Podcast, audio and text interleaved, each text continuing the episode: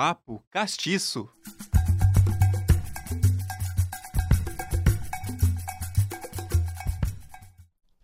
Olá, bom dia, sejam todos bem-vindos a mais um Papo Castiço. Eu sou a professora Joyce Dias e estou aqui mais um dia na bancada da CNU para mais um Papo Castiço de hoje. Para você que chega pela primeira vez, seja bem-vindo toda semana, às quartas-feiras, 10 da manhã. Temos um convidado especial para mais uma história, mais um relato de um acontecimento pessoal, de uma história. Para você que está aí mais um dia comigo, que acompanha toda semana, muito obrigada pela sua companhia. É sempre um prazer estar aqui com vocês.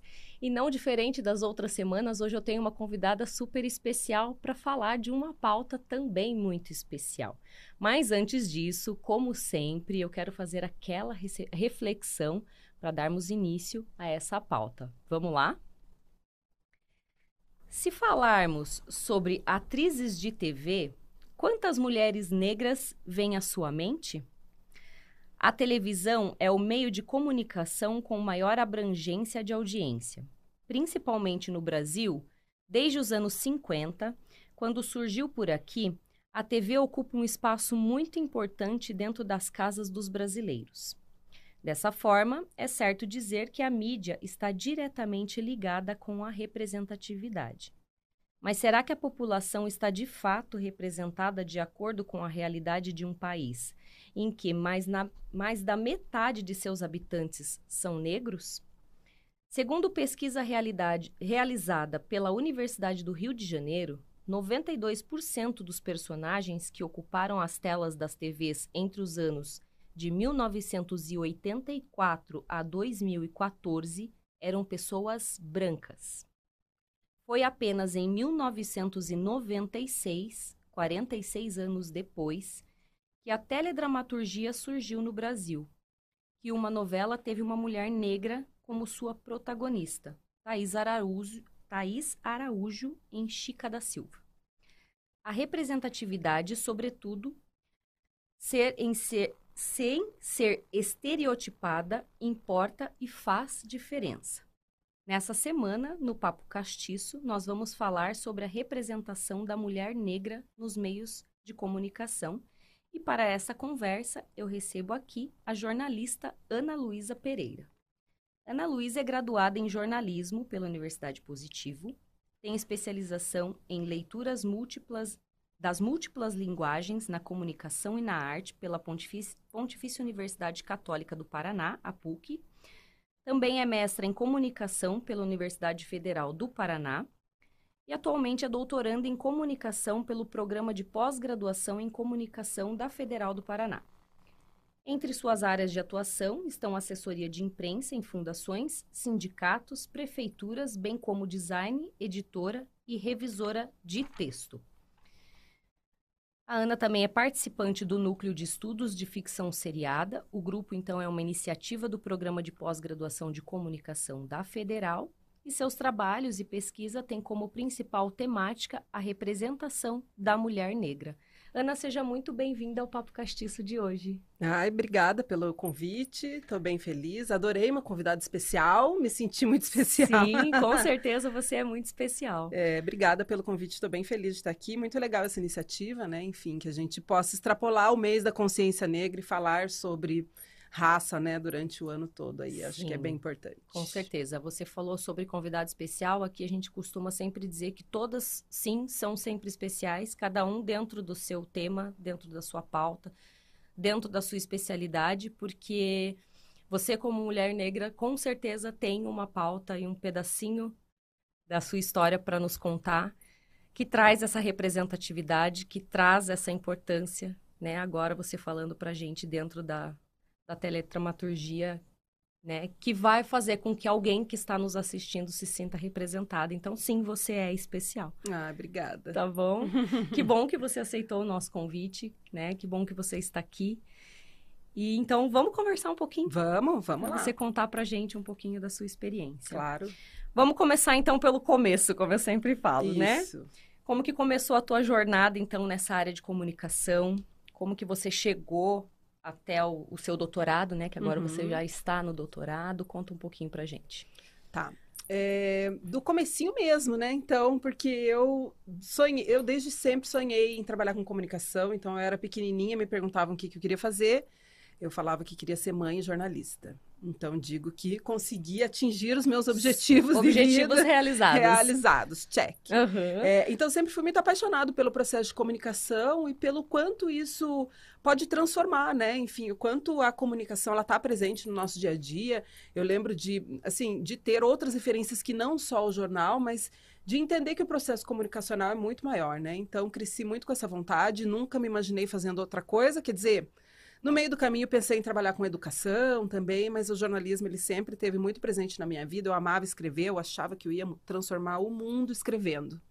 E, de certa forma, hoje não transforma o mundo, mas né, acho que é, no meu trabalho, no dia a dia profissional e como pesquisadora também, a ideia é justamente trazer essas reflexões, né? Enfim, posso não estar transformando o mundo, mas ali nesse pequeno espaço que a gente está, né? Acho que é bem importante.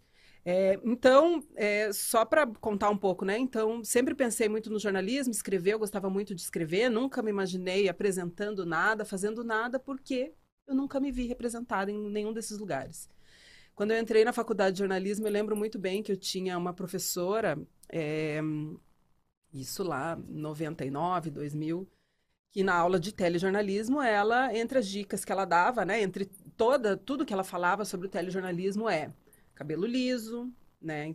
Preso, não pode chamar atenção. E aquilo para mim sempre foi uma coisa tão é, natural, porque era isso mesmo, realmente, que eu via, né? É, anterior, anterior a isso, é, eu sempre falo que o que me motivou a, a pesquisa é, foi muito essa questão da representatividade, né? A pesquisa que eu desenvolvo hoje com mulheres negras.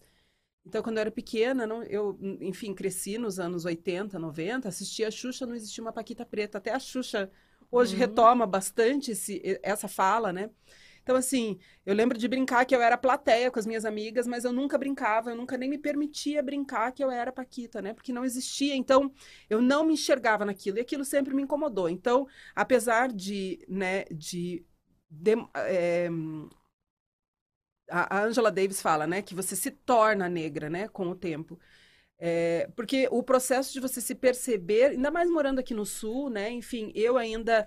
É, o meu pai veio de uma família muito simples, mas ele batalhou demais, estudou demais. Então, assim, ele sempre quis me dar aquilo que ele nunca teve. Então, eu sempre cresci com muitos privilégios, né? Então, eu acessei é, é, é estudo formal, eu consegui fazer a universidade, eu consegui fazer né? Tô no mestrado, tô no doutorado. É, então, eu sempre fui a única. Além de estar no Sul, que é, um, né, enfim, é uma região com menos, menos pessoas negras.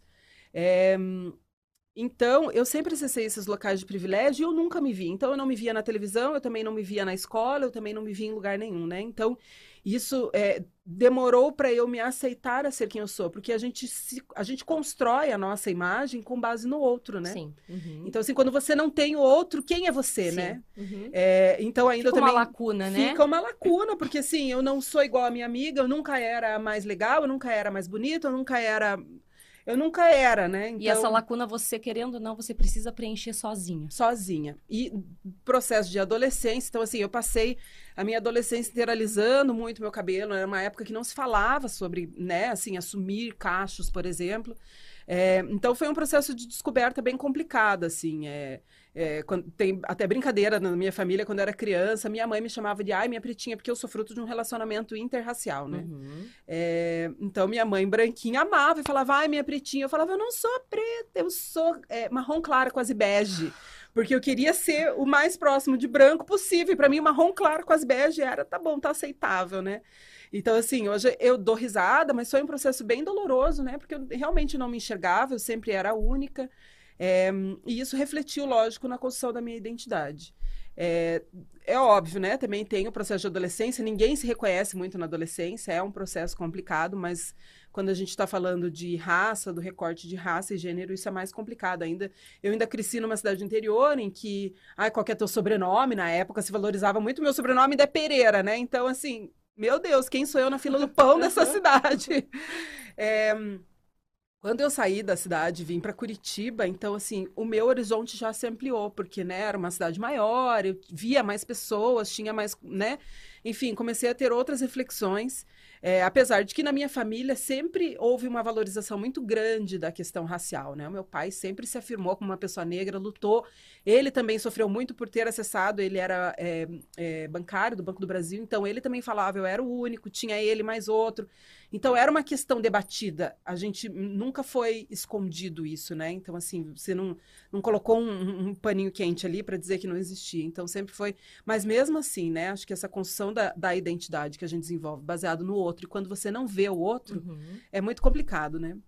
E aí, na universidade, assim, foi o momento que eu me achei, comecei, entrei na terapia, enfim, a universidade foi um momento descoberto. Quando eu parei, realmente falei, chega, não quero mais alisar meu cabelo, é, então foi realmente é, a, a, universidade abre muito portas, né? Sim. né? O conhecimento ele liberta, liberta né? Liberta, exatamente. Então já dizia o Paulo Freire, então Exato. é libertador. Uhum. É, e quanto mais você conhece, né, mais você vai trabalhando com as suas próprias questões. E eu sempre fui muito apaixonada por jornalismo e sempre sonhei muito em é, ir para o campo da pesquisa. Mas a rotina de trabalho, boletos, tudo isso acabou me consumindo muito tempo, né? Então, até hoje, consome tempo de todos, né? Quem nunca, pagando uhum, boletos. Uhum. É, e eu acabei é, me dedicando muito a, a, questões profissionais e tal, mas sempre com o sonho do, né, da pesquisa. E aí, quando eu fiz, quando eu estava perto de fazer 40 anos, eu falei, chega, agora é, o, agora é o meu momento, vai ter que ser agora, né? E, e eu preciso olhar para a questão da raça, porque é uma coisa que me toca muito, sempre me tocou muito, né? E eu entendo que a comunica... o fenômeno comunicacional é muito importante nesse, nesse processo de representação, né? Sim. Veja, eu não me via representada na televisão. Então, isso diz. Se, se eu não me via, milhares de outras pessoas Sim. também não se viam e não se veem ainda, né? uhum. né? Então. É... Era o momento de você representar outras pessoas Era o momento, e fazer. Exato. Né? Nunca estive envolvida, assim, em nenhum movimento, né? Especificamente, até porque era de uma cidade pequena, vim para cá, acabei focando muito no profissional, então eu falei, agora é o meu momento de militar um pouco, né? Pela pesquisa, acho que. E não só militar, mas assim, trazer reflexões, estudar de que maneira que a comunicação, como uma apaixonada por comunicação, qual que é o nosso papel, né? Que responsabilidade que a gente tem é, né, nesse terreno exatamente. E aí, no mestrado, entrei no mestrado na Universidade Federal, que era um sonho muito grande, assim, já nem considerava, porque as pessoas têm muito essa, essa ideia também, né, do, ah, já tô velha para entrar, para estudar de novo. É, enfim, eu já tinha dois filhos, engravidei do terceiro durante o mestrado, então, assim, né, também tem isso de que não existe tempo, né, uhum. não existe hora para isso. Acho que sempre é o momento, enfim. E aí no mestrado eu entrei com essa ideia de justamente olhar para esse para esse produto que é a telenovela, né? Então, e aí desenvolvi a pesquisa, né, como você já disse, enfim, nessa área. Então, toda a minha carreira sempre teve, eu sempre brinco mesmo, muito focada no, no profissional, trabalhando, trabalhei muito tempo com editoração, trabalhei com é, jornalismo, enfim, eu sempre, eu sempre falo, e toda vez que eu falo isso, muitas pessoas falam, Ana, depois você me falou, eu só penso nisso. Então, assim, eu sempre cheguei num lugar que eu frequento profissionalmente e eu sempre olhei e pensei, quantas pessoas pretas tem aqui? Uhum. Né? Sempre foi um, um, primeiro olhar, assim. E, em partes, eu ficava feliz por ser um, a única, normalmente, e em partes triste, né? Porque... Sim. É uma realidade que está aí, né? A gente se vê muito pouco e daí você pensa, né? Como eu falei, ainda mais aqui no sul, que tem uma população mais gente. Você vai. Eu, eu estive num congresso em Salvador agora, na Universidade Federal da Bahia. E ainda assim, as pessoas pretas são minoria nesse espaço. Então, é, né, quando você fala de pós-graduação, por exemplo, de novo, eu entrei e eu consegui contar nos dedos quantas pessoas tinham nesse congresso de pós-graduação. Então, continua sendo, né? Você vê, a Bahia também elegeu uma primeira deputada federal negra recentemente. Então, gente, nós estamos falando da Bahia, da que Bahia, é o estado sim. com maior, né? O Rio de Janeiro, a mesma coisa. Então, assim, não é uma questão é, só de é, distribuição por cor, é uma questão é, de desigualdade mesmo, Sim. né? Que, Sim. enfim, que daí acarreta várias outras coisas, que também já tem a ver com a minha pesquisa de doutorado, mas aí depois a gente uhum, conversa. Sim. É, voltando no início da sua fala, quando você comentou é, sobre jornalismo, né? Que você estava indecisa entre jornalismo e educação. É, eu costumo dizer que depois que eu entrei para o Papo Castiço, que eu comecei a entender um pouquinho mais sobre essa questão de jornalismo e, e comunicação, depois de receber convidados que falam sobre falaram, né, sobre jornalismo e comunicação, e também por trabalhar com outros profissionais do jornalismo e da comunicação, eu consegui entender como as duas áreas se conversam muito, né? Muito. E como as duas são importantes para o mundo como um todo. Porque a comunicação sem a educação e a educação sem a comunicação, elas não, nunca daria certo, porque a comunicação faz muito, faz muita diferença dentro, uma dentro da área da outra. Sim. Porque a comunicação também educa. Também. Né? Então, veja, a sua pesquisa vai educar muita gente. Uhum. Né? E a educação também vai educar muita gente da comunicação. Exato. Né? Então, você sim está dentro da área da educação e a educação Também. também, está dentro da sua área. Sim. Né? E falando um pouquinho do, do, do uma- de um outro ponto da sua fala, que você comentou que a sua mãe te chamava de pretinha, a minha tia, que inclusive provavelmente deve estar nos assistindo, minha tia Cida, que é lá do interior, desde nenezinha também ela me chamava de nega. Aham. Então eu também me sinto representada, minha tia nega, nega, to- até hoje ela me chama de nega e eu amo o jeito que ela me chama, então eu também tinha o mesmo Sim. apelido carinhoso igual você, e a minha avó me chama de nega, minha bisa, minha, vale- minha falecida bisa me chamava de berinjelinha, que era pequenininha, pretinha, então a gente tinha esses apelidos que guarda até hoje, Sim. e isso é maravilhoso, né, a gente É. guarda no coração. Vamos falar um pouquinho sobre o seu mestrado, Ana? Claro. Que é- também é tão importante, né? A pesquisa, então, no- na sua pesquisa do mestrado, você buscou investigar a participação de mulheres negras na teledramaturgia brasileira entre os anos de 80 e 2010. O que, que motivou, então, essa pesquisa, esse tema específico desse recorte, né? Teve um recorte aí específico desse ano. Tá. É, eu entrei no mestrado muito com essa ideia, né, de que eu preciso entender a representação de mulheres negras na televisão. É, e aí eu tive, enfim, né, o prazer de conhecer a professora Valquíria, é, lá da Universidade Federal, é, e a professora Regiane Ribeiro, que, enfim, são duas maravilhosas. A professora Regiane foi minha orientadora. E elas tinham esse grupo Unifix, né, que é esse núcleo de estudos de ficção seriada. A professora Valquíria faz parte do OBTEL, que é o Observatório Internacional de Ficção, enfim, de telenovelas, né? Que é um grupo de estudos da USP, muito conhecido, que estuda da América Latina, enfim, né? É, e eu, assim, eu sempre fui muito noveleira, muito noveleira. Casei com um homem muito noveleiro também. Meu marido legal. é ator, enfim, ele é muito noveleiro. E durante o mestrado eu fui percebendo que, por que não, né? Olhar para ficção seriada, assim, é um produto muito popular ainda, né? Apesar de que hoje em dia as pessoas falam, ah, já não é tanto, gente, é muito popular ainda e se reinventando cada vez mais. E as novelas hoje abordam temas muito muito pertinentes, muito né? Pertinentes. Aham. E a telenovela vem se. A ficção seriada como um todo vem se reinventando, né? A gente vê aí o surgimento de, da- dos streamings, né? Então, assim, né? A consolidação de Netflix, Globoplay, séries ficcionais. Então, é, eu entendi que seria um, um excelente campo para estudar, né? Então, assim, a gente conversa com muitas pessoas. E uma das coisas que sempre me interessou muito na pesquisa foi olhar pela perspectiva brasileira, né? Então, assim, não adianta eu discutir raça falando de eh, ficção americana, de filme americano. Eu preciso entender a realidade brasileira, porque eu estou falando da, da minha realidade Sim, também, né? sim. E eh, a, a questão racial no Brasil, ela é muito particular, então precisava olhar para esse viés. E aí, co- eu comecei a pensar, né, enfim, que o, o que que eu vou olhar, o que que eu vou olhar, e a telenovela me pareceu excelente, aí entrei em contato com a pesquisa do, para quem se interessa, né, do Joelzito Araújo, que é um grande, é, enfim, pensador também da ficção, é, da telenovela e da participação de pessoas negras, né, então ele tem um levantamento enorme desde o surgimento da televisão até a década de 90, 2000 mais ou menos, ele faz um levantamento da participação de pessoas negras em toda a telenovela brasileira, em toda a história da teledramaturgia. É um trabalho extenso, riquíssimo, assim. Então, ele traça, né, perfis, estereótipos que a televisão vem trazendo. E aquilo ali eu me apaixonei. Eu falei, nossa, eu acho que é isso. Acho que é isso que eu quero olhar, mas eu quero olhar para a mulher negra, né? E aí eu resolvi, é, como, a- é, enfim, era um mestrado, a pesquisa acaba que é, é reduzida, eu não conseguiria trabalhar, a- né, enfim, não, não teria tempo hábil para desenvolver uma pesquisa que fosse sobre telenovela, é, enfim, né, um, um aspecto muito grande. E aí eu resolvi olhar para a minissérie, considerando que as minisséries, a gente está numa alta, né? De uhum. seriados, cada vez mais. Hoje em dia as pessoas assistem mais. E a própria Globoplay, por exemplo, né? Que é, ela adapta, por exemplo, a novela Todas as Flores, ela é classificada como também uma série, né? Sim. Então ela tem muito essa ideia de série. E aí eu pensei, por que não, né? Vamos olhar para essa para esse produto.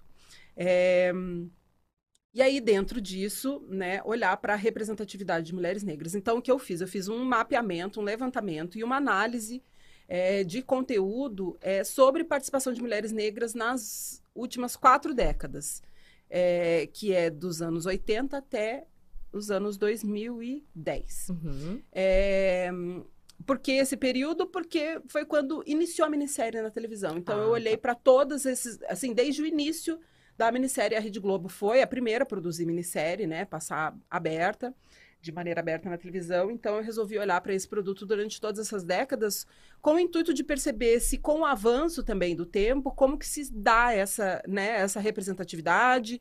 É, a gente vê nas últimas décadas uma discussão muito maior sobre isso, né? Então, é, me interessou entender como que deu, como que se deu esse avanço, né, da, dessa representatividade da, das mulheres negras. Então, essa foi a pesquisa que eu desenvolvi. Hoje, no doutorado, eu estou em outra linha de pesquisa, lá na Universidade Federal são duas linhas, é de cultura e de política. É, então, no mestrado, eu estava na linha de cultura, para justamente olhar esse, né, a televisão como um fenômeno cultural e de que maneira que a representatividade, a representação de mulheres negras estava lá. E agora eu mudei para a linha de política, porque também é, eu entendo que também isso é política, né? Tudo é Sim. é política. Então, você olhar, falar sobre representação de mulheres negras num produto comunicacional também é político, mas a pesquisa que eu desenvolvo hoje está mais relacionada a também questão de mulheres negras, mas aí no âmbito é, na Câmara dos Deputados, eu quero olhar para é, os mandatos das deputadas. São 13 deputadas negras eleitas. Uhum. Agora, no último ano, eu quero entender de que maneira que elas usam a interseccionalidade em busca de justiça, ou seja, em busca de igualdade, né? Como que esse mandato qual é, ele é relevante para que a gente busque cada vez mais equidade na sociedade. Então, tive uma mudança de, de estudo, mas é, continuo pesquisando ficção seriada. A gente desenvolveu. Recentemente, eu desenvolvi uma pesquisa com a Karen, é, minha colega do doutorado, aí, pesquisadora também, é, sobre Vai na Fé, que uhum. foi a novela com maior representatividade negra ah. nos últimos anos, né? Então, novela foi das sete. Das sete, né? Das sete, teve, noveleiríssima. Eu amo, fiquei órfã total da novela. Mas eu me lembro que eu, quando eu conseguia chegar um pouquinho mais cedo em casa, que eu não tinha que buscar o pequeno na escola, tava passando Vai na Fé e eu achava uma novela com uma vibe tão gostosa. Super legal, assim. sim. É uma novela e muitos personagens negros, né? Isso. né? E assim, personagens negros. É, para além do estereótipo, né? isso. né? Então, isso que é, foi o mais legal. Mas ainda assim, você vê, né? Porque estamos aqui para o quê? Problematizar. Uhum. Então, todas as personagens negras da, da Vai na Fé, é, todas muito mais sofridas, tendo que trabalhar, tendo que provar, enquanto as brancas sempre mais bem-sucedidas, isso. né? Então, sempre ainda nesse, nesse lugar que também é o lugar reservado à mulher negra na sociedade, uhum, né? Então, é um uhum. reflexo, porém, a gente precisa olhar isso eu sempre brinco, né, na terapia, quando você vai resolver um problema na terapia, você cutuca a ferida, né? Cutuca a ferida, exatamente. Se a gente não cutucar a ferida de racismo e sexismo no Brasil, isso a gente nunca vai resolver. Então, vamos cutucar essas feridas uhum. para a gente ter novas perspectivas, né? Exatamente, né? é necessário. Eu ia falar exatamente sobre esse seu trabalho, né? Essa questão aí da da intersecção entre raça, gênero, né, que também se destaca essa questão dessa vertente feminista, e se isso influencia a imagem da mulher preta perante a sociedade, isso com certeza, né? Com certeza. E assim, a gente tem um fenômeno muito importante de falar no, é, nesse meio tempo, que é, é, é, justamente o conceito de interseccionalidade, né? Então, é, se a gente for olhar para a história do feminismo, por exemplo, né, existe é, há muitos anos, enfim, né? Muitas mulheres se levantam por essa causa e estudam isso, mas é, as mulheres pretas sempre estiveram é, fora dessa luta, né? Então, acho que o movimento feminista negro surgiu muito desse lugar, né? É o que eu digo. Então, é, quando as mulheres saíram para lutar pelos seus direitos, elas queriam sair para trabalhar, uhum. né? Elas queriam sair do ambiente privado para trabalhar e para estudar. As mulheres negras sempre trabalharam. Sim. Muito. Uhum. Então, né? E geralmente nos mesmos lugares, né? Nos mesmos, exato, sempre, é, né? Então, servindo as mulheres servindo brancas. as mulheres Então, brancas. é, a gente tem a Audre Lorde, por exemplo, que é uma feminista, ela sempre fala, né, que ninguém é livre enquanto outra mulher negra tiver. Porque, assim, quando a mulher branca sai para trabalhar, quem fica cuidando dos filhos e quem fica cuidando da casa é a mulher negra, né? Muitos anos. E aí, quando, no, no final da década de 80, começo de 90, ali, a Kimberly Crenshaw, que é uma advogada estadunidense, é, trouxe, institucionalizou esse termo, né, interseccionalidade, é, dentro do feminismo e do movimento negro, ela trouxe uma nova epistemologia, né? Então passou a se pensar na questão da mulher na sociedade sob essa perspectiva também. Opa, então não é só sair para trabalhar, né? Porque nós não somos todas uma só, nem todas querem a mesma a, a, a, mesma conquista, né? E esse movimento da interseccionalidade, que olha justamente, porque o que, que ela pensou, né? Então, quando você é mulher, você sofre, sofre o sexismo, mas aí quem é? é ela, é, no, na, na fala dela, ela inclusive cita o exemplo prático de uma esquina, né? Então, assim, se você é cruzado pelos, pelos, só pelo sexo, é uma esquina. Agora, quando é, você tá é uma mulher preta, são duas intersecções, né? Quando você é uma mulher preta e pobre, são três. Uhum. Então, né, são as intersecções de opressão que, né, é, enfim, que levam à desigualdade. É, e esse termo trouxe uma nova perspectiva, assim, para todo o movimento feminista. E acho que isso é muito importante, independentemente da, do momento que a gente viva, enfim, olhar hoje para a questão da mulher negra é muito importante porque no Brasil nós somos a maioria, né? As mulheres pretas, nós somos as maioria, a maioria. E ainda assim não temos acesso a muitas coisas, Sim. né? Então a mulher preta é a que mais morre, é a que mais é, só mais morre de aborto, é a que mais sofre violência policial, é a que é mais. Então assim, gente, não é por causa da raça, né? É uma questão de desigualdade. Então, enquanto não se buscar justiça social, a gente não vai ter hum, a equidade nesse ponto, não. né? Então, acho que tudo isso colaborou para que cada vez a gente, hum, cada vez mais a gente tenha, né? Essa necessidade de falar sobre isso e de trazer, por exemplo, hoje você vê, é, é, você olha pela rua, você vê é, muitas propagandas, você vê filmes, você vê a Rede Globo, você vê, enfim, você vê uma participação muito maior, né? Então, eu falei da Vai na Fé, que foi uhum. uma novela aí que teve um elenco preto enorme. É, então, assim, a gente vê que foi um movimento que trouxe uma nova perspectiva realmente quando a gente fala em representação né, de, de mulheres negras. Então, é muito importante nesse sentido de estarmos sempre falando, daí, né, enfim, tem quem fale, ah, mas a patrulha, ah, mas os chatos. Gente, isso é uma questão de justiça Sim. mesmo, né? Então, é. assim, Acho que a gente tem que pensar no, pelo viés do que é justo na Sim. sociedade, né? Não daquilo que você acha, né? Não é aquilo que você acredita. É uma, é uma luta necessária, né? Uma luta com, com com fundamento. Com fundamento, exatamente. Né? Muita gente acha que não, não, não é, é com, Em outros programas a gente sempre comentava, né? Se existem pessoas que estão hoje lutando, é porque houve motivos para elas estarem e motivos de muito tempo atrás. Não Exato. são motivos que surgiram agora. Estão, estão lutando, estamos lutando por pessoas que já não estão mais aqui. Exato. São lutas antigas, né? Que de repente tomaram coragem agora né, que estão gritando mais alto agora, mas são lutas antigas, né, que Sim. estão tomando força ainda bem agora, mas que não deveria ser necessário, né, Ana? Sim. Deveriam ser não deveriam ser gritos tão altos, né? Tão altos. E acho que, principalmente, assim, ó, é, eu sempre falo que a gente tem que comemorar, acho que tem que celebrar, né? Acho que também isso é fruto do movimento negro, né? Sim. Então, toda essa conquista, então, ações afirmativas. Então, hoje você vai numa universidade pública, por exemplo, é, em razão do processo de cotas, você vê uma diversidade muito maior, né? uhum. né? Então, é, e não só isso, na, na televisão também existe, né? O, o, o, Estatuto da Igualdade Racial foi uma conquista muito grande. Isso tudo é do, vem do movimento negro, né? Então a gente tem um movimento, por exemplo, é, a Zezé Mota, que é aquela atriz, ela lidera um movimento que é o CIDAN, que é um centro de estudo, enfim, que, que é, que agencia e monitora a participação de pessoas negras na televisão. Então, são movimentos muito importantes para chegar onde a gente chegou hoje. No entanto, eu sou muito crítica E eu acho que a gente tem que fazer sempre essa reflexão, que é, é eu vi, por exemplo, aqui no caminho um, um outdoor de um shopping super chique aqui de Curitiba com uma mulher negra. E eu pensei, tem realmente também, né? Então, assim, quantas, é, quantos donos de loja nesse shopping são pretos? Uhum. E quantas pessoas da limpeza são pretas? Uhum. Né? Então, assim, a gente fala de, ah, na Rede Globo, ai, lindo, maravilhoso, tá tudo lindo, tá cada vez mais... Te... Gente, mas tem diretora de TV preta?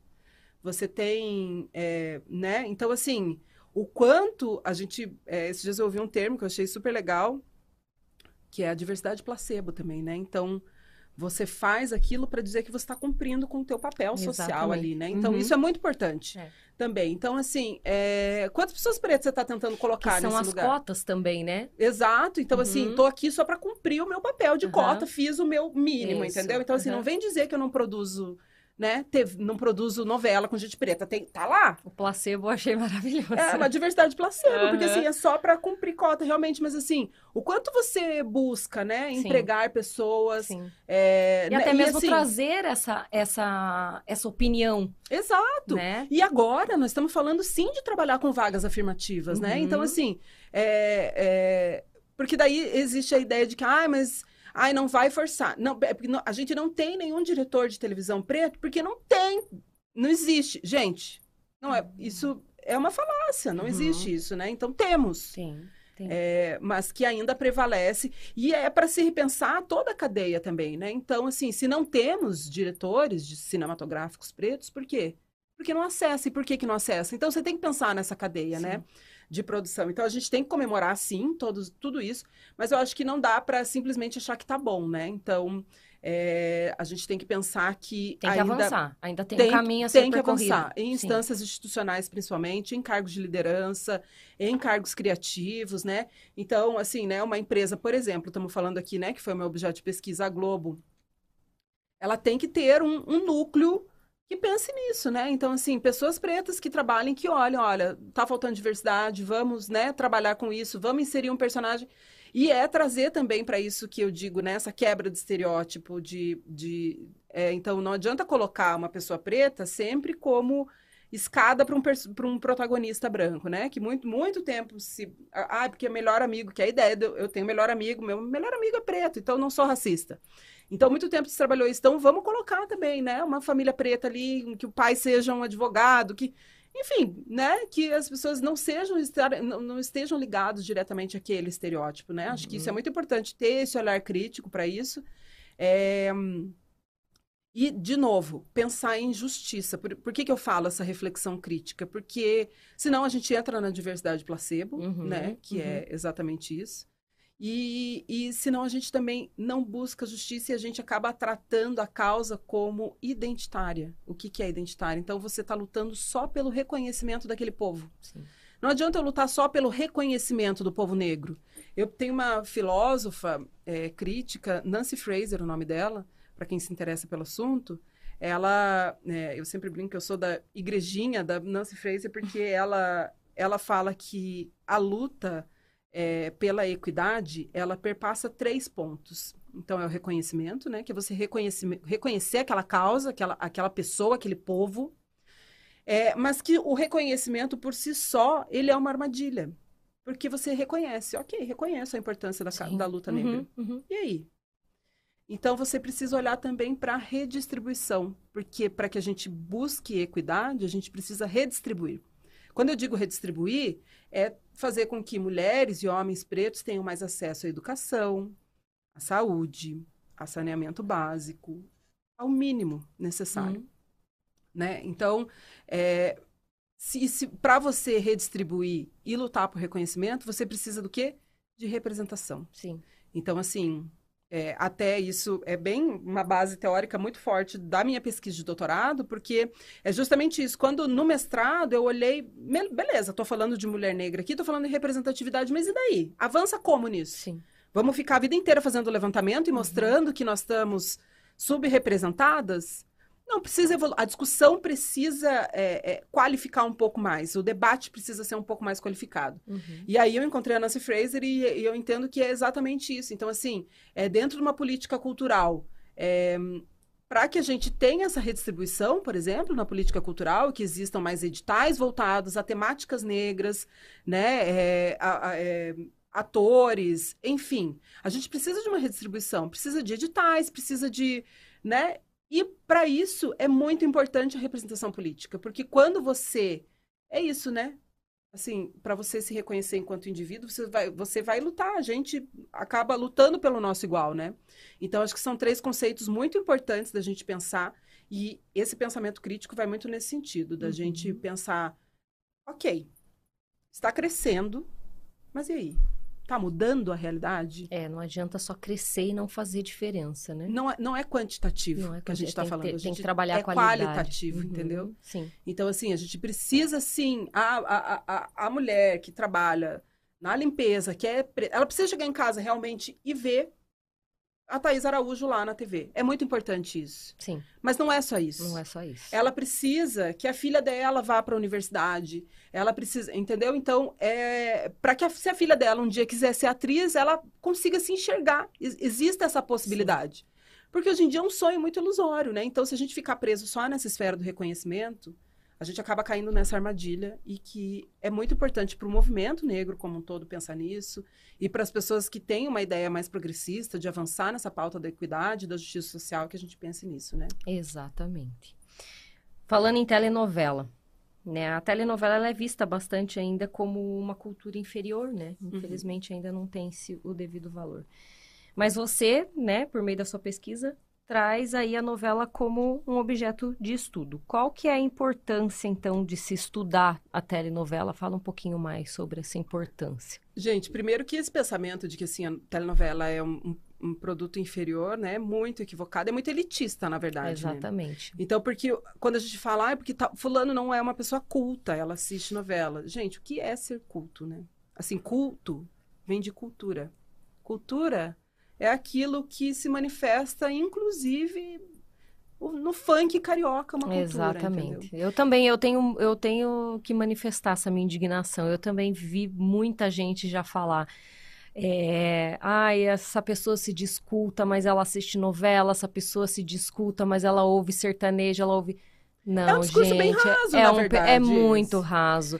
Porque, Porque é... eu, já vi, é, eu já vi muito, muito, muito piadinha nas redes sociais que diz a pessoa tem doutorado, mas ela fala muita asneira. E é verdade. A pessoa diz, tem, tem muito estudo e ela, e ela ouve clássicos e mais clássicos, mas ela não consegue é, debater assuntos é, de, de que ela deveria, porque é, é temas sociais. Sim, Ela exato. não tem a capacidade, então ela não é culta. Não existe uma hierarquia que diga, né, na sociedade, ah, a música clássica é melhor do que o funk carioca. Uhum. Não existe. Assim, você pode falar de técnica, por exemplo, né? Então, assim, obviamente que uma técnica musicista do Beethoven não se compara. Claro, Mas lógico. e quem disse que é melhor ou pior? A gente fala, de novo, a gente, as pessoas costumam trazer muito para um âmbito do que elas acham e não daquilo que é justo na sociedade, uhum. né? Então, é, não existe isso. É um discurso muito elitista que se propagou muito, durante muitos anos, né? Eu acho que hoje em dia tem uma virada é, é, nessa ideia, apesar das pessoas ainda serem muito preconceituosas. Você pode não gostar de uma coisa, mas não significa que você não gostar, é, é aquilo é ruim, né? Sim, sim. Então, assim, e a telenovela é uma manifestação, é óbvio, vinda, vinda de uma elite, né? Produzida por uma grande empresa e tal. Mas ela ainda é muito popular. E cada vez mais, de novo, é, nada diferencia você assistir uma, uma série na Netflix culta de você assistir uma novela. Exatamente. Não tem diferença nenhuma. Uhum. Né? É a linguagem. A Sim. diferença é a linguagem, são os temas que são abordados, é o desenvolvimento do personagem. Mas então, é, eu acho que a importância de estudar a telenovela é muito nesse sentido, de desmistificar isso. E de mostrar que a telenovela, antes de tudo, é um programa que fala do povo para o povo, né? Uhum. Então, as telenovelas hoje, elas são construídas com base naquilo que as pessoas... Né? A Globo até hoje faz pesquisa. Então, ela está fazendo uma novela, ela faz pesquisa de opinião para saber se está indo bem, o que, que, que, que acham do personagem, o que, que acham. E, e não à toa são... É, as maiores audiências, né? Não à toa arrecadam um maior número de anunciantes, né? Então, é, quando a gente fala em telenovela, a gente está falando de Brasil. O Brasil é um expoente de, da telenovela, né? Então, o Brasil, as novelas brasileiras passam pelo mundo inteiro. Então, assim, é, é um produto muito. E que o Brasil deveria se orgulhar. Sim. Ao invés de rechaçar, né? É. Porque é um produto, assim, é, a novela existe no Brasil, no mundo inteiro, obviamente, cada um com seu formato, mas o Brasil é, desde que a Janete Claire começou a escrever novelas com temas contemporâneos, com uma linguagem diferenciada, o Brasil é referência no mundo, né? Então, quando se fala em telenovela, a gente deveria se orgulhar disso. Acho que é um produto. E todo mundo já assistiu uma novela, né? Sim, gente. Quem nunca pra... assistiu assim... Tieta? É... E outra questão também, quando nós falamos em educação, por exemplo, qual que é o primeiro ponto quando a gente se fala em pesquisa educacional, em linguagem? Uma linguagem acessível para que qualquer pessoa que vá ler uma pesquisa, um, seja um TCC, uma monografia, o resultado de uma pesquisa de, né, claro, tem que se ter a, a linguagem acadêmica, não dá para a gente escrever numa linguagem é, né, como nós estamos conversando aqui, lógico, não dá, mas tem que ser uma linguagem acessível para que qualquer pessoa que vai ler o resultado da tua pesquisa consiga entender, mesmo que não seja da sua área. Por que não uma novela também ser numa linguagem acessível para que qualquer pessoa, seja ela culta ou não, né, conseguir. Então, é, é disso que nós tamo, estamos falando. É, e a novela, vou te falar assim, a novela fala muito de é, situações cotidianas que a pessoa mais culta do mundo passa. Exatamente. Então, assim, sabe, acho que a, a ideia da telenovela é justamente trazer essas discussões sociais, né? Então, fenômenos sociais. E a novela dita muita coisa, comportamento, música, né? Quem nunca, meu Deus, você é, modelo de aparelho celular que usa na novela, que as pessoas passam a usar. Então, ela dita muitos comportamentos, né? Sim. E ela é cíclica, porque, assim, ao mesmo tempo que ela dita, ela é feita com base no que a, a sociedade está produzindo, né? Exatamente. Então, ela, ela dá esse giro que é muito importante também. Então, olhar para esse produto é, primeiro, desmistificar. Gente, não tem problema de novela. Você não vai ser uma pessoa menos inteligente por isso. Você não vai ser uma pessoa menos culta. Você pode gostar ou não gostar. Mas gostar ou não gostar não tem nada a ver com ser bom ou ser ruim, né? Então, é, acho que é um juízo de valor que as pessoas trazem para isso e que, de novo, você acaba trazendo juízo de valor para uma coisa que não interessa o que você, você gosta ou não. É um, existe. É uma realidade. Muitas pessoas consomem e Hoje em dia, cada vez mais está se mudando esse comportamento. Então, por exemplo, né? Você falou, ah, porque quando eu chegava, é, chegava mais cedo para assistir. Hoje, no streaming, você não precisa mais isso, cumprir aquele horário. Você isso. pode maratonar uma novela. Exatamente. Você pode assistir depois a novela. Então tá mudando esse comportamento também, né? E a própria, a, os próprios produtores entendem isso. Então é um novo momento. Acho que a gente vive um novo momento e de crescimento. Eu, né? Enfim, acho que é, depois, quem gostar de novela e se interessar, acho que dá para dar uma olhada nas, nas, pesquisas que o Obtel, lá, que a professora Valquíria é, participa, que cada vez mais vem aumentando o público, né, de telenovela. Então, acho que ele continua aí. E a gente tem que é, tentar olhar sob essa perspectiva de que culto é aquilo que vem da cultura. Cultura uhum. vem de todos os lugares, de todos os lugares. E é interessante que essa pesquisa, principalmente a tua, né, que vai envolver a questão da, da telenovela e também da representatividade da mulher negra dentro da, da, da dramaturgia. Sim. Né? Então, são duas questões tratadas aí dentro de uma mesma pesquisa. Sim, exato. Né? Porque então... é isso, eu não me via representada em novela, eu não me via representada em é, então, é, olhar para isso, né? Acho que foi. Eu fiquei, assim, apesar dos dados da minha pesquisa serem é, tristes, porque eu constatei que né, a gente é, era uma hipótese já, que, enfim, né, já desde o princípio. Mas eu acho que a pesquisa tem esse intuito de realmente. É, Cutucar a ferida. Desvelar isso, entendeu? Então, trazer à tona é, o que se está falando, de que maneira se está falando, né? Uhum, então, sim. cutucar essa ferida mesmo. É, é, a, é a análise ali, a te, sessão terapia que você faz para trazer o problema à tona e tratar, né? Querendo Exato. ou não, é uma forma de tratar. Ana, e a, atualmente, como que você enxerga o cenário atual de, da comunicação é, com relação à representatividade preta? É, então, o que eu falei, eu acho que a gente vive um novo momento, realmente. Acho que cada vez mais a gente vê, até por uma pressão da própria sociedade, né? Então, é, falando de outro fenômeno aí comunicacional muito grande no Brasil, que é o Big Brother, que é outro que também, né? As pessoas, ai meu Deus, ela assiste Big Brother, gente. Estamos aí assistindo Big Brother também. Isso não me faz, né? Enfim, a gente teve uma edição com maioria preta, enfim, acho que existe uma. No jornalismo mesmo, a gente vê cada vez mais, né? Então, é, a Maju Coutinho, acho que foi um ícone, né, de tudo que ela sofreu. E não só, muitas outras, em outras áreas a gente vê cada vez mais. Mas, de novo, eu levo a reflexão, né? Então, assim, quantos diretores de jornalismo são pretos, né? Sim. Então, quantos produtores, porque é fácil colocar quem está ali como repórter, que dá a carona ali e beleza, estamos aqui cumprindo o nosso papel. Mas sim, eu celebro, eu sempre fico muito feliz cada vez que eu vejo mais, né? Então, acho que a gente está avançando. Mas é preciso avançar com justiça de novo, né? Então, é, é a tal da história. Eu amo falar sobre a minha pesquisa, falo, se me deixar, a gente fica aqui eternamente falando sobre isso, sobre a minha pesquisa de doutorado, porque é um tema que eu amo. Mas eu também não quero falar só sobre isso, né? Uhum. Então. É, né? Então, de que maneira que você... É, vamos falar sobre a, a minha, minhas, né? Enfim, qualidades profissionais e aquilo que eu desenvolvo no meu trabalho. Então, é tentar olhar sobre essa perspectiva de não, não cair na diversidade placebo, como diz o Arthur. Obrigada por esse termo, eu amei. que é basicamente isso, né? Então é, tomar só esse cuidado de. E a gente, enquanto comunicador, né, eu sempre é, falo, né, nas aulas que já dei, enfim, é, que enquanto comunicador também é nosso papel, né? Então, quantas fontes pretas você busca para sua reportagem, né? Então, assim, é, vamos buscar um pessoal, né?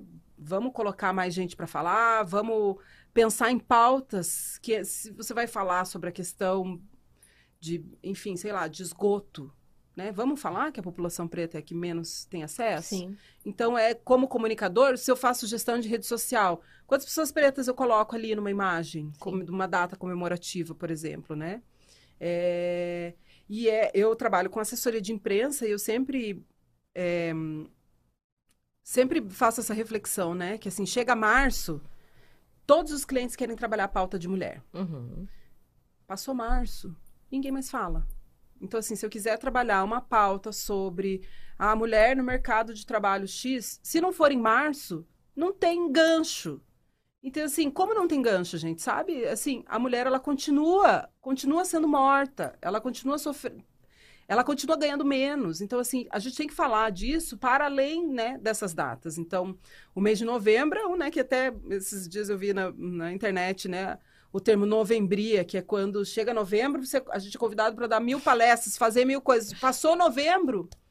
Então, é, sabe, olhar para isso para além dessas datas. Sim, é muito importante que a gente fale isso nessas datas. Não estou falando para esquecer uhum, do mês da consciência negra. Não vamos esquecer, mas vamos falar também, enquanto comunicadores, mais ainda, né? Então, eu, como jornalista, eu tenho o meu dever é justamente pensar nisso, né? Então, trazer, é, é, trazer mais pessoas pretas para trabalhar como fontes, né? Então, buscar de uma maneira mais afirmativa mesmo, né? Então, olha, busco uma advogada preta para falar sobre esse assunto.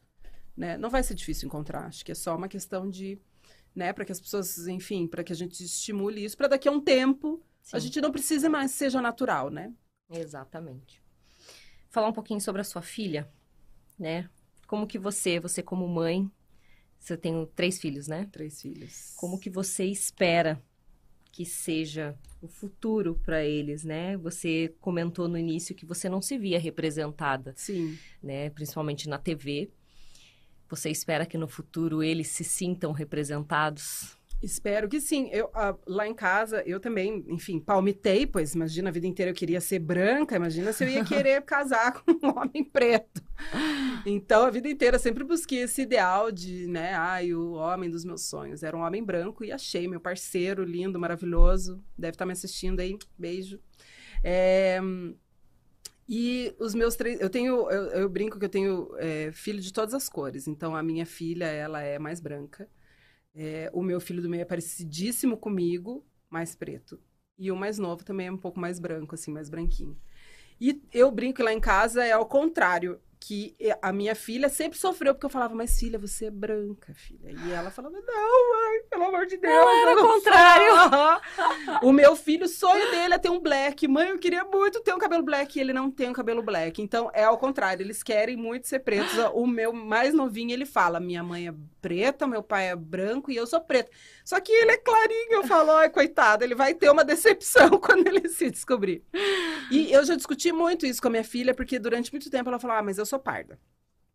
E a questão da raça no Brasil é muito complexa, né? Sim. É. Porque nós somos um país que se miscigenou de forma quase obrigatória num processo de branqueamento, é. né? Então, se estimulava a vinda de, de, de, de imigrantes europeus para branquear a população, né? Sim.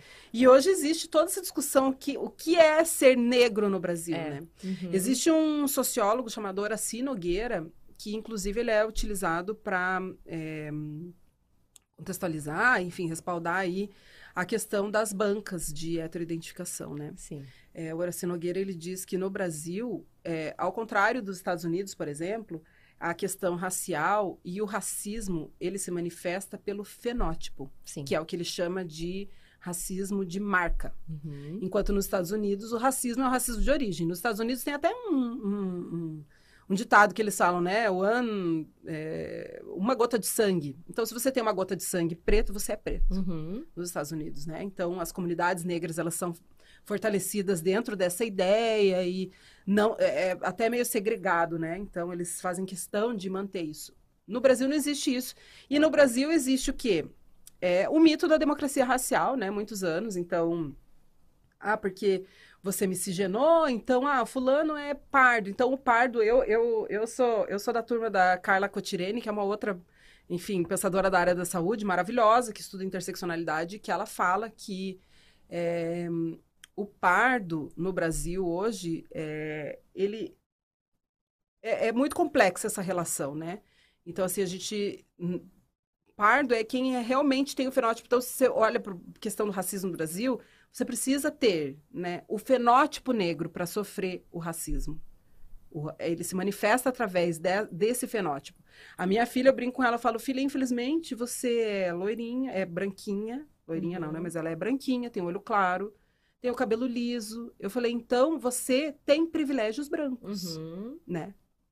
É, porque não é o fato da sua mãe ser Sim. negra que te, que te faz sofrer racismo. Então, né? teoricamente, se ela estivesse nos Estados Unidos, por ela ter o sangue negro, ela seria, ela da, comunidade seria da comunidade negra. Mas no Brasil não é assim que se manifesta, uhum. né? Então, por isso que a gente tem essa questão de, ai, porque o meu pai é preto, eu sou eu sou mais clara, né? uhum. né? Então, e Assim, é muito uma E aí a gente entra na questão do colorismo também, né? Quanto mais preto, mais difícil, né? Uhum. É, sim. mais a pessoa sofre racismo. Sim, sim. Então a gente precisa considerar essa questão também, né? Então, é, eu sempre falo que é, a gente precisa rever essa questão da autodeclaração e, né, de como você é, se porque vê. senão cai numa coisa, né, não, não vou dizer um oba-oba, porque isso não é um oba-oba, né, não podemos dizer dessa forma e nem também padronizar, porque daí também não dá para padronizar muito, né? Mas acho que como a gente está falando assim, ó, de ações afirmativas, por Sim. exemplo, então agora que eu estudo política, né,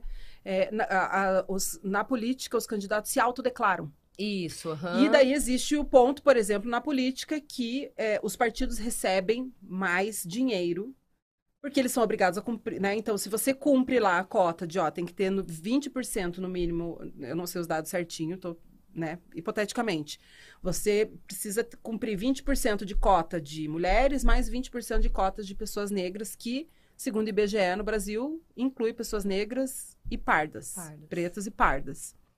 É, você vai ver a autodeclaração, gente. Assim, é muito triste, porque é só interesse. Então, assim, a gente precisa olhar para isso, sabe? Porque é, qualquer um pode se autodeclarar pardo, né? Porque, assim, nós somos frutos de uma miscigenação. O Brasil Exatamente. é fruto de uma miscigenação. Sim. Mas, assim, quem é que está sofrendo realmente, né?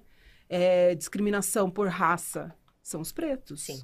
É. Então, assim, se você é pardo porque sua avó era negra, Então, assim, você já não sofre esse, esse tipo. Você tem acesso, você não, você tem privilégios.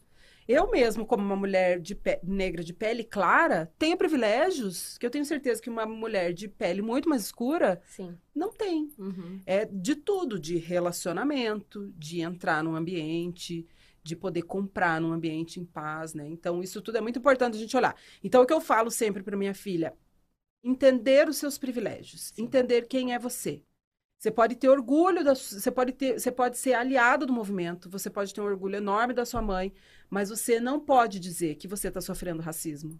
Porque você tem acesso a privilégios brancos, né? Então a gente precisa olhar muito para isso, assim, essa questão, como se manifesta, né, no Brasil. E é interessante que dentro do próprio grupo, né, no caso do- da- das- da- do- do- dos pretos, existem as escalas, Sim, que é né, muito como você definido. comentou, né, das pessoas que têm a pele um pouco mais escuras que a sua, é, tem menos ou mais privilégios, mesmo sendo pessoas pretas. Sim, porque não é. Porque, veja, nós somos plurais, né? Uma Uhum. sociedade plural. É, diversificada, graças a Deus. Enfim, como, a gente não tem como enquadrar, né? Naquele. Então, assim, o colorismo é muito importante da gente olhar para isso, né? Então, não adianta eu querer me igualar eu, né, a uma pessoa que é preta retinta. Uma pessoa que é preta retinta, gente. Ela, não, ela anda na rua, as pessoas mudam de calçada Sim, sim. né? Então, assim, ela sofre muito mais violência policial. Ela entra numa loja, as pessoas. Então, assim, é visto como o outro, né? Sim. Então, é muito importante você olhar. Então, quando eu falo para os meus filhos isso, eu sempre falo: gente, lindo vocês quererem ser pretos, vocês não são. Sim. Assim, vocês não são pretos a ponto de. é, né? Então, é, acho que é muito importante essa consciência, né? De eu ter essa consciência de que eu sou uma pessoa preta de pele mais De pele clara, mais clara. que eu tenho mil privilégios que outras Sim. mulheres não têm, né? E Então, saber também, né, é, se colocar no lugar, eu, eu agora, uma, um relato pessoal, recentemente teve uma situação que uma pessoa me perguntou por que, que você não se candidata para uma vaga de cotas? Eu falei, não, gente, eu não tenho coragem, porque eu tenho a pele... Se a gente for se ver aqui, né, Ana, a gente Sim. tem a, pele, a cor de pele parecida, aqui, Parecida. né? Por que do meu tom de pele? Minha mãe tem pele clara. O meu pai, ele é boliviano. sim, Então, o meu pai, ele tem o tom de pele como a minha e eu puxei pro meu pai. Eu não sou, não sou negra. sim, Meu pai é boliviano, meu avô é peruano. Tá aqui, tá explicado o meu tom de pele. sim, de índio, né? E índio, entendeu? Então, assim, é por isso, eu sou parda, né? Sim, Mas tem inúmeras pessoas que precisam da vaga muito mais muito mais, que eu. Então, é uma certeza. questão de consciência, Sim. né? Não estou me vitimizando aqui jamais, é uma questão de consciência, E o engraçado, entendeu? você falou isso que, é, que a gente brinca que tem muito brasileiro que se acha, né? O, exemplo da branquitude, porque eu sou elite branca. Vai para os Estados Unidos, chega lá e você é só mais um latino. Sim, Então lá ninguém. Os, nós, para eles lá, nós não somos pretos, nós, nós somos latinos. latinos, Porque para eles é exatamente. todo mundo no mesmo balaio. Você pensa, mas. Aham. Gente, não- entendeu? Nem fala, não interessa. é Não, tudo o mesmo balaio. Tudo né, latino e a gente vai saber dançar e jogar futebol. Exatamente, dançar Macarena. Macarena, E pronto. é o país do futebol e do samba. Por isso que é muito importante a gente trazer essa- esse olhar para a nossa realidade, né? E ter, essa, e ter essa, esse tipo de reflexão, né? Então, assim, é... Sim, que privilégio, que privilégio que eu tenho, né? De que lugar que eu falo. E, e- e reformular essa questão também, como você comentou, das cotas, né? De, de, de não deixar quadrado, né? Porque existe aí muito, mas né? repensar essa questão aí do, do, do- É, Da- principalmente da- no que diz respeito à política, né? Então, Exatamente. assim, porque os partidos Uhum. ganham dinheiro com isso. Então, para que seja justo com que todos, né? seja justo com todos. né? Então, Exatamente. acho que isso é bem importante. Queria finalizar com você, para você deixar aí um. Você já comentou algumas da, da sua igrejinha, né? Que você comentou Aham. de autores e autoras que você recomenda para quem quer seguir aí nessas linhas de pesquisa, né? Ou até mesmo para um aprendizado pessoal, né? De autores e autoras aí para aprender um pouquinho mais, seja sobre telenovela, sobre a questão da comunicação, jornalismo. Nossa, poderia. mui- Muitas pessoas, mas acho que assim, é, quando eu- Alguns, como eu já disse, né? Enfim, durante a conversa, acho que durante a, a minha pesquisa, encontrei muitos pensadores essenciais, né, para discutir raça, por exemplo. Então, para quem gosta de novela, o Joãozito Araújo, ele tem um livro maravilhoso que faz todo esse levantamento da participação de pessoas negras na telenovela. Tem um documentário também, né? Então, procura lá, Joãozito Araújo. A gente tem aqui no Brasil a Lilia Schwartz, que é maravilhosa, que é da é, editora da Companhia das Letras, né? Ela tem muitos estudos nesse sentido. É, e aí, grandes pensadoras brasileiras maravilhosas, Lélia Gonzalez, Jurema Batista, é, Jamila Ribeiro, a Carla Cotirene, acho que são mulheres pretas que estão Sim, a Lélia Gonzalez já não está entre nós, mas acho que a própria Angela Davis, que é, né, ela brinca, ela fala, vocês olham, vocês falam tanto de mim. Vocês têm a Lélia Gonzalez, gente, tipo, não precisa falar de mim. É, ela é maravilhosa, assim, então é, faz parte muito da minha igrejinha também, Lélia Gonzalez.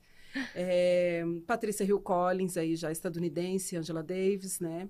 é, questão de raça, né? De interseccionalidade, mulheres, raça. A Nancy Fraser, gente, para quem gosta desse ponto de justiça social, ela é maravilhosa. Acho que ela traz muitos esclarecimentos sobre a sociedade atual, sobre o mundo que a gente vive, né? E que está em busca aí de equidade. E acho que é isso, assim, enfim, né? Muita gente prestar, mas acho que, enfim. E até mesmo o resultado da sua, da sua dissertação de mestrado, né? Isso. Já é um, um, grande aprendizado aí também. Depois, se alguém se interessar, tiver, quiser saber. Tá no mais, banco de dissertações tá banco da Federal. De, da Universidade Federal, da uhum, CAPES também. Então tá, tá, lá, pode, pode procurar. Em breve a tese do Nossa, doutorado. Assim espero. Exatamente. Tá lá.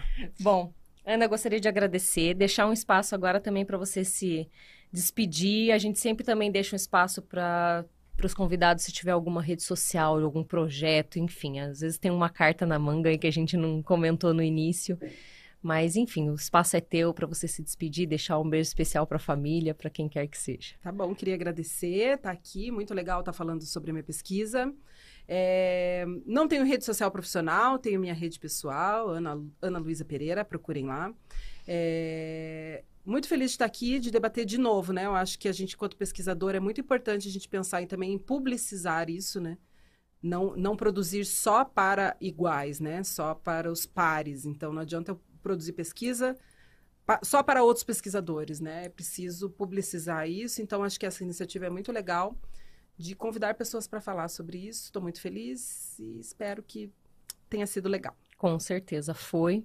Também gostaria de agradecer pelo seu tempo, né, por ter aí disponibilizado seu tempo para vir contar um pouquinho sobre a tua pesquisa, sobre a tua vida, seus filhos, está aqui comigo na bancada do Papo Castiço. Como comentei no início, sempre é especial todos os convidados que vêm e você também foi. Então, obrigada, tá? Espero que com certeza vai ser um sucesso o resultado da tua tese de doutorado. Assim espero. Sim, vai ser. e a você que continuou aqui com a gente até o finalzinho do programa, tá sempre aqui comigo, muito obrigada. Eu espero vocês para a próxima quarta-feira. Bom restinho de semana, um beijo a todos, fiquem com Deus e até a próxima. Papo Castiço.